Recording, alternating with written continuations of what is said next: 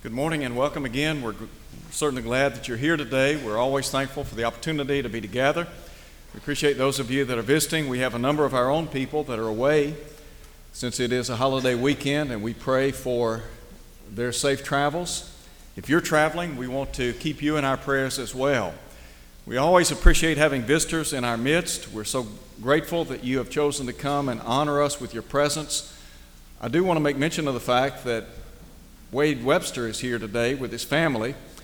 And Wade is a great gospel preacher, and we appreciate him and his family so very much. And we certainly appreciate them coming our way today. And we're thankful that you're here. We're going to be looking at Matthew chapter 9, verses 35 through 38 in our study today. As we look at Matthew chapter 9, verses 35 through 38, I want us to think for a minute or two about the theme if you don't sow anything, you can't reap anything. I'm not a farmer. I have never been a farmer. But I do know that in the springtime, those who are farmers will typically spend a lot of time making preparation for a harvest. They work and till the soil. They plant the seeds. The goal is, of course, to reap a great harvest. From a spiritual standpoint, we should never expect to reap anything if we don't sow anything. I want you to look with me for a minute or two about Matthew's account of Jesus in his personal ministry.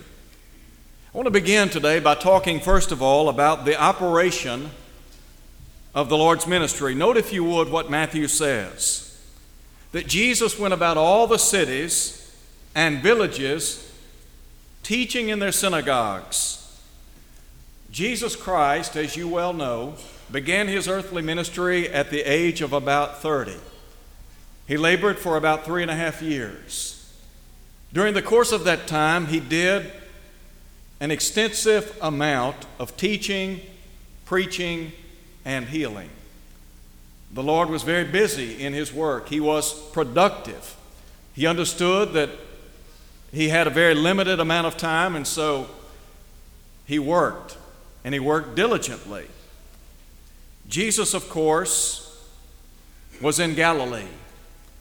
And he was going about the cities and the villages and he was preaching the gospel of the kingdom. So I want you to think with me, first of all, about the message that he preached.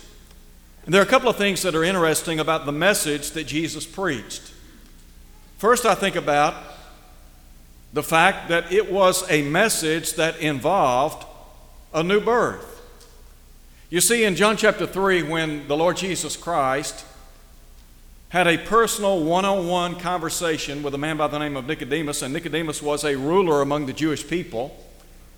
Jesus said to that teacher in the long ago, that rabbi, the Lord said, Except a man be born again, he cannot see the kingdom of God. Nicodemus, of course, thought he was talking about a physical birth. So he asked the question How can a man be born when he is old? Can he enter a second time into his mother's womb and be born? And so Jesus said, Verily, verily, truly, truly, I say to you, except a man be born of water and the Spirit, he cannot enter the kingdom of God. Now, the kingdom that he was talking about was the same kingdom that Daniel had foretold of centuries earlier. Daniel, you will, you will recall, talked about the fact that God would establish a kingdom in the days of the Roman kings. And he said that kingdom would stand forever. Daniel, of course, talked about the four world empires that would rise and fall in successive order, beginning, of course, with the kingdom of Babylon, over which Nebuchadnezzar served as king. But Daniel said, in the days of these kings, that is, in the days of the Roman kings, God Himself would set up a kingdom that would never be destroyed. When John the Baptizer, and John the Baptist was the forerunner to the Christ, he sought to point people in the direction of the Son of God. When he began his public ministry, he said, Repent, for the kingdom of heaven is at hand. That's the same institution that Jesus talked about during his earthly ministry. The disciples, many of the people of that day, misunderstood the spiritual nature of that kingdom. They thought he was talking about a physical institution. The Lord was talking about a spiritual institution. And those today who have experienced the new birth are a part of that kingdom. As Jesus said, those who are born of the water and of the Spirit. That is, they put their faith and trust in Jesus as the Son of God. They identify Him as God's only Son. They understand the importance of turning from a life of sin through repentance, as Peter said in Acts 2:38. They confess the name of Christ, as the eunuch did in Acts 8, verse 37. And then they are immersed in water so that every sin can be washed away, Acts 22, verse 16. So Jesus in preaching the gospel of the kingdom. First, talked about how it involved a new birth, and then, secondly, new blessings. You think about the nation of Israel, God's chosen people. Into their hands had been committed the oracles of God, according to Romans chapter 3. They had been the custodians of the law, they were looking for the Messiah. Under the old law, the Hebrew writer said that there was a reminder, a remembrance of sin every year, according to Hebrews chapter 10, verse 4. The new covenant, however, would bring new blessings. There would not be that annual reminder of sin every year.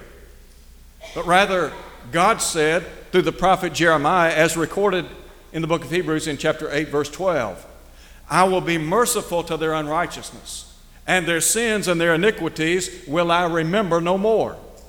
So here, God promises to forgive and to forget in the sense He'll no longer hold those sins against people. So we talk about everything that the gospel of the kingdom entailed. It entailed a new birth and new blessings. And today, all spiritual blessings reside in Christ Jesus, according to Ephesians 1 3. Every spiritual blessing that we hope to enjoy in this life, it's in Christ. So it's a blessing, it's a privilege to be in Christ. And then I want you to think about the miracles that Jesus performed. Note, if you would, what Matthew said. Jesus is going about the villages, he's teaching in their synagogues, he's preaching the gospel of the kingdom. And Matthew said he's healing every sickness and every disease among the people. First, I think about the power of his miracles. It's interesting to me that Matthew said that Jesus Christ, the very Son of God, healed every disease and every sickness among the people. I understand that there are physicians today that specialize in a certain part of the body, or it might have to do with a certain organ in the body. And so that's where their expertise lies. But you see, Jesus Christ had the ability to heal every sickness, every disease. There were no exclusions. There was nothing that Jesus could not handle. I think about physicians today. You can go and lay your case before them. You can talk about some of the things that are bothering you. You can talk about all of the symptoms that you've been having, and it might be the case that the doctor will say in a very plain and forthright way, There's just nothing I can do. I can't help you. Some would even be honest enough to say, I don't know. But not Jesus. No, Jesus Christ had the power to heal every illness, every sickness, and every disease. That ought to say something about the Son of God to us. And then I think about the purpose of his miracles. Why did Jesus heal the sick? Why did he go about performing so many, many miracles? Well, Jesus himself said in John chapter 5, verse 36, The very works that I do bear witness of me, that the Father has sent me. In other words, the miracles that Jesus did lended credibility or authenticity to the fact that he was who he claimed to be, the divine Son of God. You think about Jesus Christ, the very Son of the living God. He has the ability to perform the miraculous. Now, John would tell us in chapter 20 many of the signs truly did Jesus in the presence of his disciples, which are not written in this book. But he said, These are written that you might believe that Jesus is the Christ, the Son of the living God. Now, when you look at that passage, you see that the miracles, the signs that were performed by Jesus and recorded in the book of John, as well as the other gospel narratives, the intent was to lend authenticity to the message and to lend authenticity to the fact that Jesus was God's only Son. There's a second thing I want you to see in our study. We talk about the operation of the Lord's ministry, but I want you to note with me in the second place the observation in the Lord's ministry. And the first thing that I want you to do is look with me in verse 36. Matthew said, when he saw the multitudes. A couple of things here. First, we come face to face with the compassion of Jesus. The Bible says when he saw the multitudes, he was moved with compassion. In other words, Jesus had pity, active pity, towards the multitude of people on this occasion. One of the great things about the Lord Jesus Christ is that He is compassionate. The Lord Jesus has the ability to sympathize with us. He understands. He feels our hurts. He understands our needs. But as I think about the fact that Jesus was compassionate on this occasion, there are a couple of reasons why he was compassionate.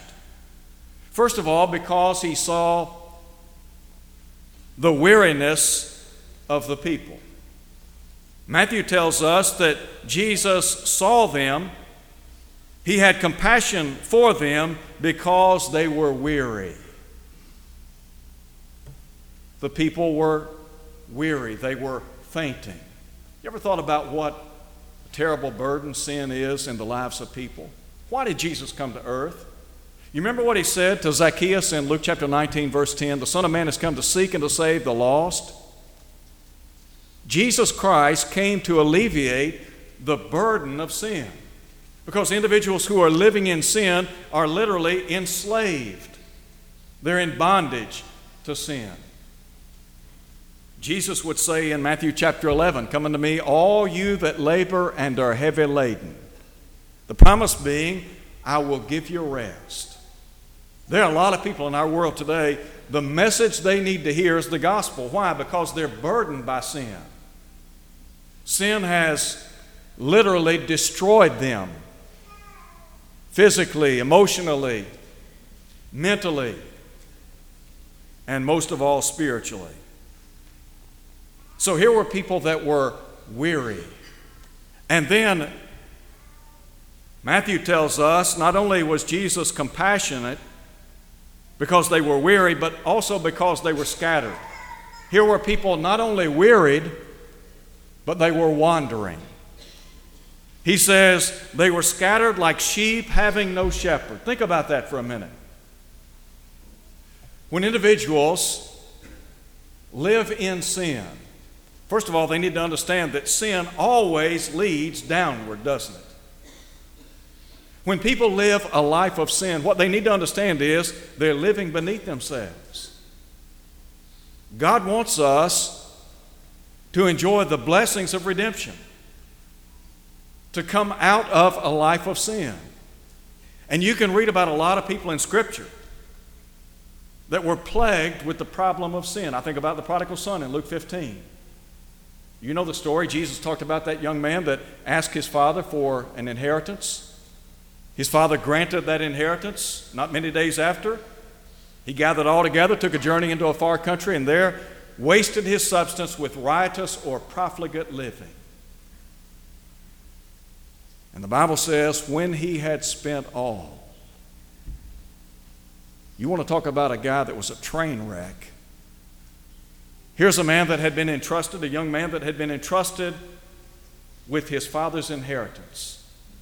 And rather than being a good steward of that, as we say, he went out and blew it, wasted it.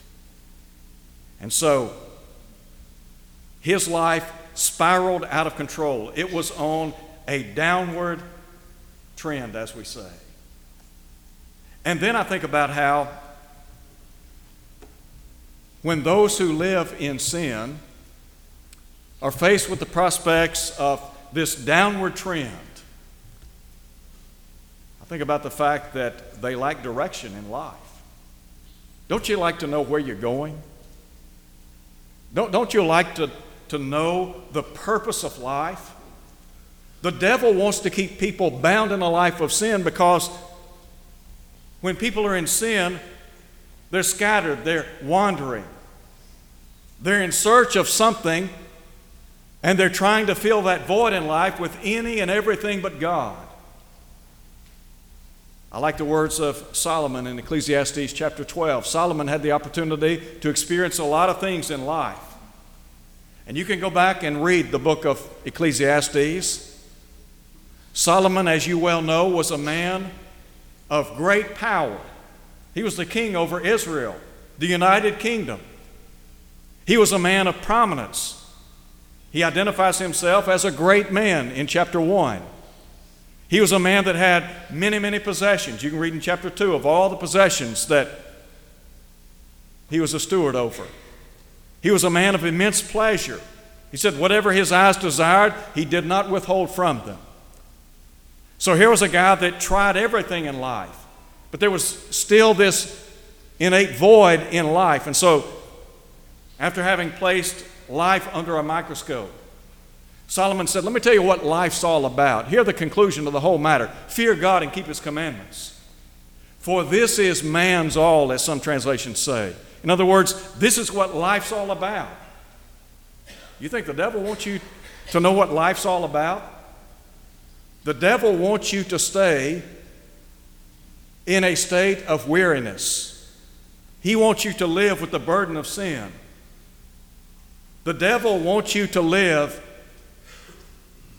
the life of a scattered, struggling, wandering individual. And so, first of all, I think about the compassion of Jesus and then the concern of Jesus. Note, if you would, verse 37. In verse 37, Jesus sees that there is a potential for harvest. Note what he says in verse 37 The harvest truly is plentiful. In other words, Jesus understands that there's a great harvest out there, but there's a problem. What's the problem? He said, The harvest truly is plentiful, but the laborers are few. So, concern on the part of the Son of God. Here is Jesus surveying the multitude of people. He sees these people scattered like sheep having no shepherd. With his keen perception, he talks about the plentiful harvest. But he says, here's the real problem there are just a few laborers. So, I want you to think with me in the third place very quickly about the obligation to the Lord's ministry because I think really this is where we come in. Jesus had just said, The harvest truly is plentiful, but the laborers are few. So, how, how, do you, how do you address this problem? What are you going to do?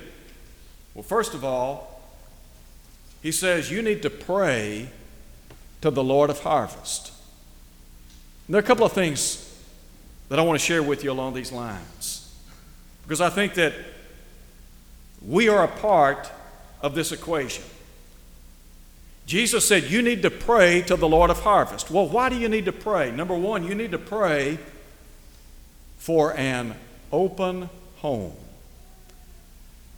Think for a minute about the Apostle Paul. A lot of things could be said about Paul. He was no doubt a great missionary, a great evangelist, and there will be many, many people in heaven because of the efforts of the Apostle Paul. When he wrote to the church at Colossae in Colossians chapter 4, Paul, of course, was a prisoner in Rome, one of the four prison epistles. And so Paul encourages these people to pray. He said, Continue steadfastly in prayer, watching therein with thanksgiving. And then he says, Praying also for us.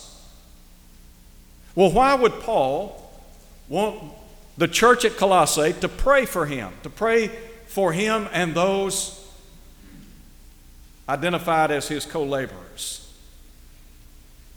He said, Pray that a door might be opened to us, that we might share the mystery of Christ for which I'm in chains. There are a lot of things Paul could have asked these people to have prayed for. Pray for his health, his well being. Pray for his mental state. Pray that he will be treated fairly and justly by Roman authorities. Pray that he might be released. Let me tell you what Paul prayed for. Here he is in prison, and Paul is praying for an open door. Now, in our terms, what we're praying for is, a, is an open home.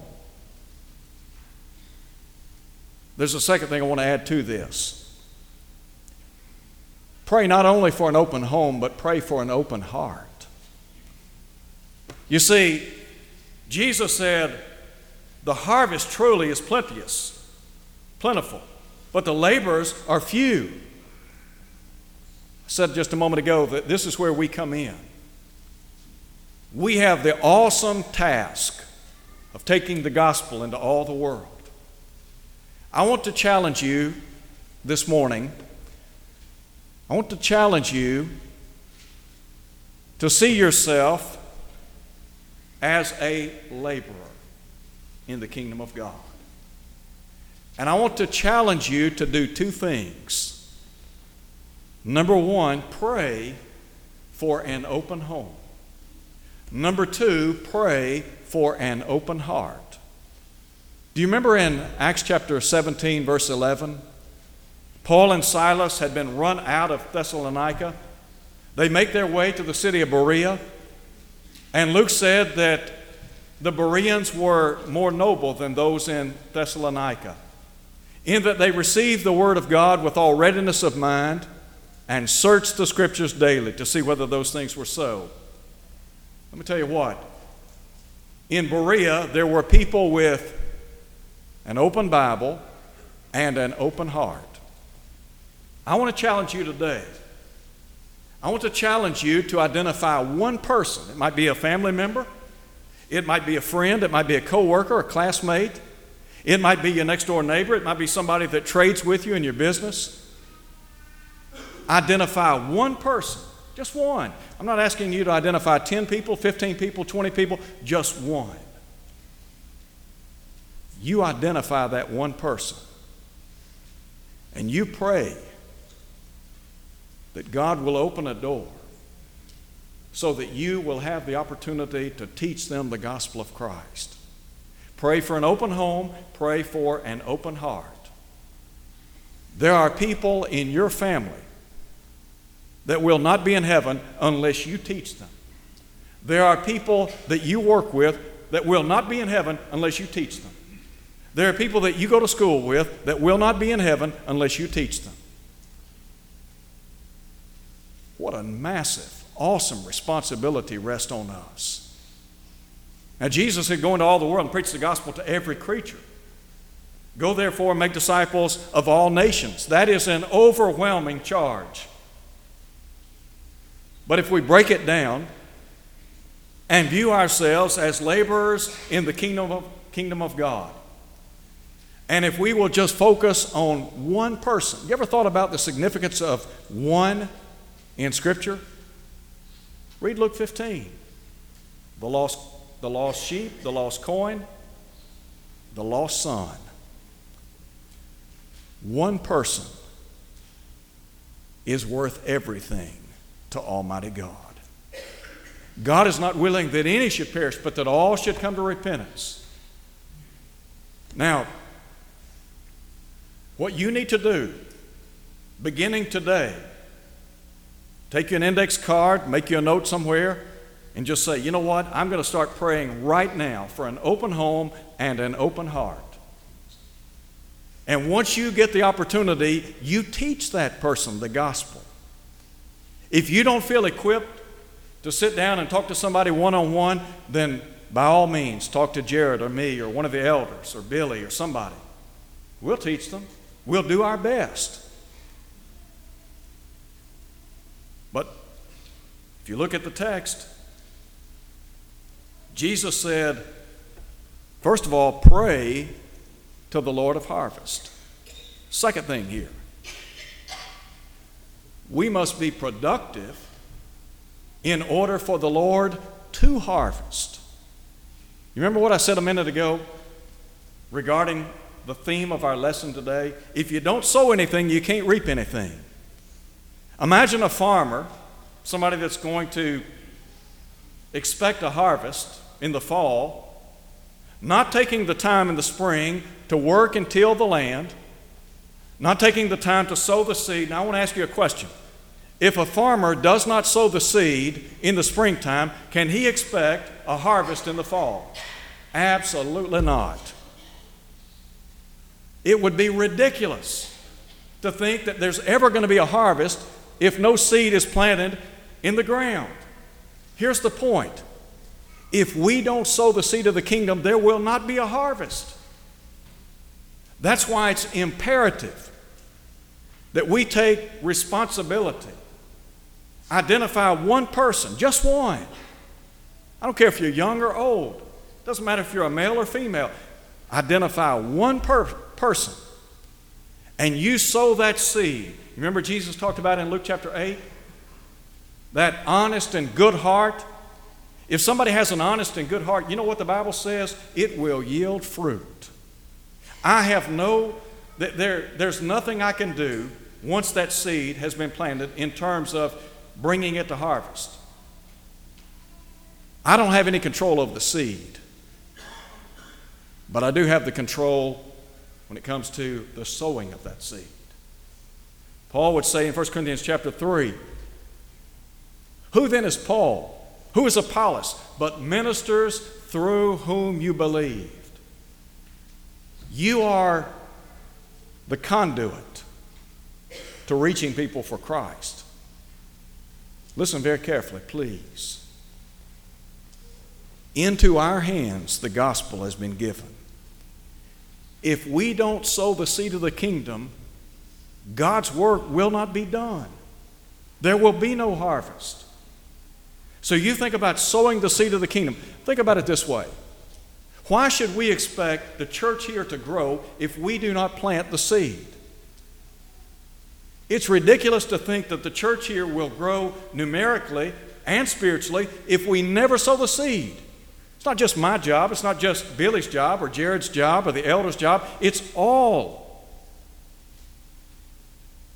All of our job. All of us have the responsibility of taking the gospel. Each and every one of us has that task. We just got to make up our, our minds that this is what we're going to do. So, my question to you is Are you willing to sow the seed?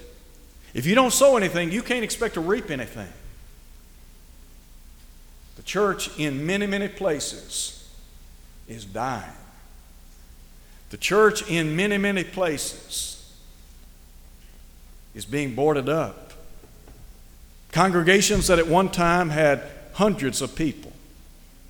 What happened? Let me tell you what happened. Somebody quit sowing the seed of the kingdom.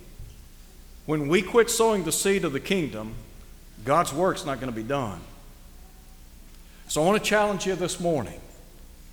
I want to challenge you to identify one person, just one, and you make it your goal to teach them the gospel. It may be the case they don't obey the gospel. Move on. It may be the case that they obey the gospel. You tell them, once they obey the gospel, to go and share the same message that they heard to someone they know. And you go on to the next person. I'm grateful to be a Christian. I'm grateful to have the opportunity to preach and to teach. But I also understand it is a team effort. All of us have to view ourselves as laborers in the kingdom of God. It might be the case that some of us need to hear the words of Jesus. When he said on one occasion, Why do you stand here idle all day?